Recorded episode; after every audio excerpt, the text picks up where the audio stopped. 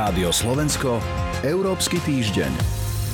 Európska únia pripravuje ďalší v poradí 12. sankčný balík voči Rusku. Tento raz sa dotkne aj komodity, ktorú niektorí členovia dlhodobo odmietli sankcionovať. No a v Európskom týždni sa pozrieme aj na to, čo je s klimatickým fondom, na ktorom sa štáty dlhodli na konferencii COP27 pred rokom. Príjemné počúvanie praje Katarína Chovančáková. Rádio Slovensko, Európsky týždeň. Mojím prvým hostom je Radovan Geist z portálu Euraktiv. Dobrý deň. Dobrý deň. Európska únia v súčasnosti rieši už 12. sankčný balík. Vieme povedať, čo približne sa do neho dostane? Mm, zatiaľ je to návrh. Predtým, ako bude oficiálne predložený, sa môže samozrejme zmeniť. Asi takou najvýraznejšou komunitou, a už ste to aj spomínali, sú diamanty. Niektoré krajiny, napríklad Belgicko, odmietali embargo na dovoz ruských diamantov. Teraz by mali byť v sankčnom balíku pribúdajú aj niektoré technológie, ktoré majú duálne použitie, to znamená, môžu byť využité aj vo vojenskom priemysle, zváracie technológie, chemické a podobné, pretože stále vidíme, že v zbraniach, ktorými Rusko ostroli Ukrajinu, sa nachádzajú aj európske technológie, európske súčiastky.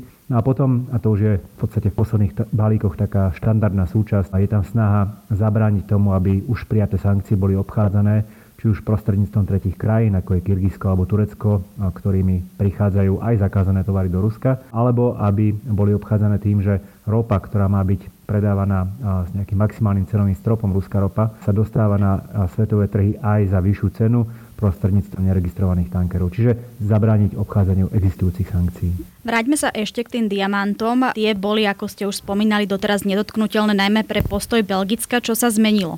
No, mení sa to, že ad 1 iné časti obchodu už pod sankčný zoznam spadajú. Možno jedinou takou veľkou výraznou, ktorá sa ešte nedostala na sankcie, je zemný plyn alebo jadrová energetika, ale to vieme, že Maďarsko napríklad hrozí, že v takom prípade by sankčné balíky vetovalo. Čiže no, o diamantoch sa hovorí veľa, no a Belgicko muselo v nejakom momente ustúpiť. Predpokladám, že ten čas dal belgickým dovozcom diamantov aj čas na to, aby hľadali nejaké alternatívne zdroje, pretože Rusko nie je jediným zdrojom tejto suroviny, čiže pravdepodobne to prešiel dostatočne dlhý čas a áno, ten tlak narastal. Z procesu schvalovania predchádzajúcich balíkov vieme, že ich prijatie viackrát predlžovalo Maďarsko.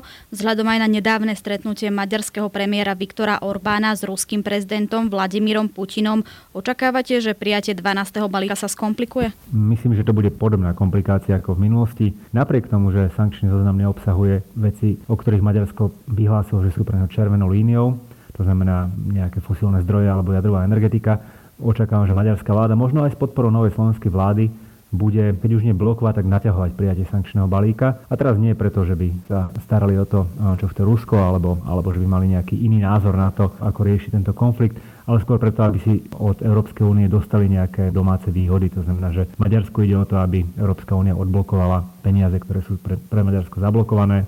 Uvidíme, ako sa k tomuto postaví slovenská vláda. Toľko Radovan Gest z portálu Euraktiv. Ďakujem za rozhovor. Ďakujeme aj do počutia. Rádio Slovensko Európsky týždeň. Pokračujeme v Európskom týždni. Tentoraz vítam Irenu Jenčovú z portálu Euraktiv. Dobrý deň. Dobrý deň. Pred rokom sa konal klimatický summit v egyptskom Sharm a Šajchu, na ktorom sa štáty dohodli na vytvorení tzv. klimatického fondu, do ktorého by mali platiť bohaté štáty, ktoré dlhšie znečistujú ako rozvojové. Podľa portálu Politico sa však teraz štáty nevedia dohodnúť, kto bude fond spravovať. Hrozí teda, že jediný reálny výsledok samitu pôjde do koša? Táto dohoda o fonde bol vlastne veľmi krehký konsenzus, ktorý prišiel po rokoch odporu vedeného Spojenými štátmi.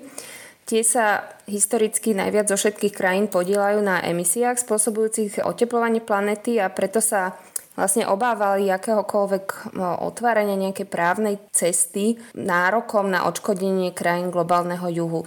Takže z tohto hľadiska to, tá dohoda bola historická, no a vlastne štáty mali teraz rok na to, aby pripravili nejaké detaily, ako bude ten fond fungovať, kto bude získavať peniaze a vlastne komu tie peniaze budú určené.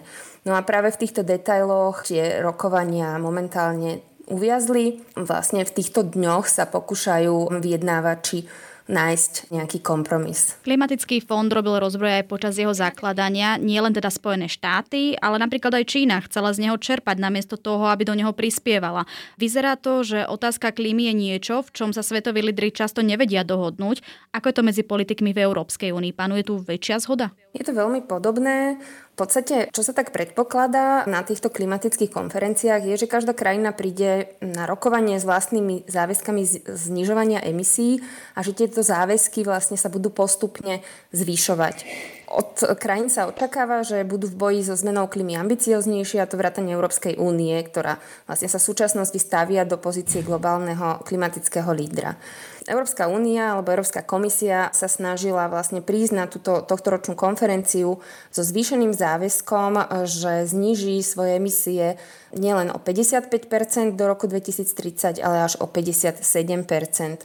Na tom ale teda sa členské štáty Európskej únie nezhodli a taktiež sa nezhodli na druhom bode, s ktorým Európska únia chcela prísť e, na tieto rokovania klimatické a to je záväzok úplnej stopky pre fosílne paliva do roku 2050. Tam tiež boli členské štáty rozdelené. Nakoniec sa presadil kompromisný návrh, že Európska únia výzve k ukončeniu využívania neredukovaných fosílnych palív. To znamená, že takých, pri ktorých sa vlastne nezachytáva uhlík technológiou zachytávania uhlíka. No táto technológia ešte v podstate neexistuje v nejakom komerčnom meradle, takže je to veľmi veľmi oslabená formulácia. Ako môžu tieto rozbroje podľa vás ovplyvniť aj blížiaci sa klimatický summit COP28 v Dubaji? Vlastne táto téma klimatického fondu je skutočne kľúčová pre celkovú atmosféru na tom samite. V týchto dňoch sa skutočne skupiny krajín globálneho severu a globálneho juhu stretávajú a postupne sa snažia prediskutovať všetky problematické body, medzi ktoré napríklad patrí aj, že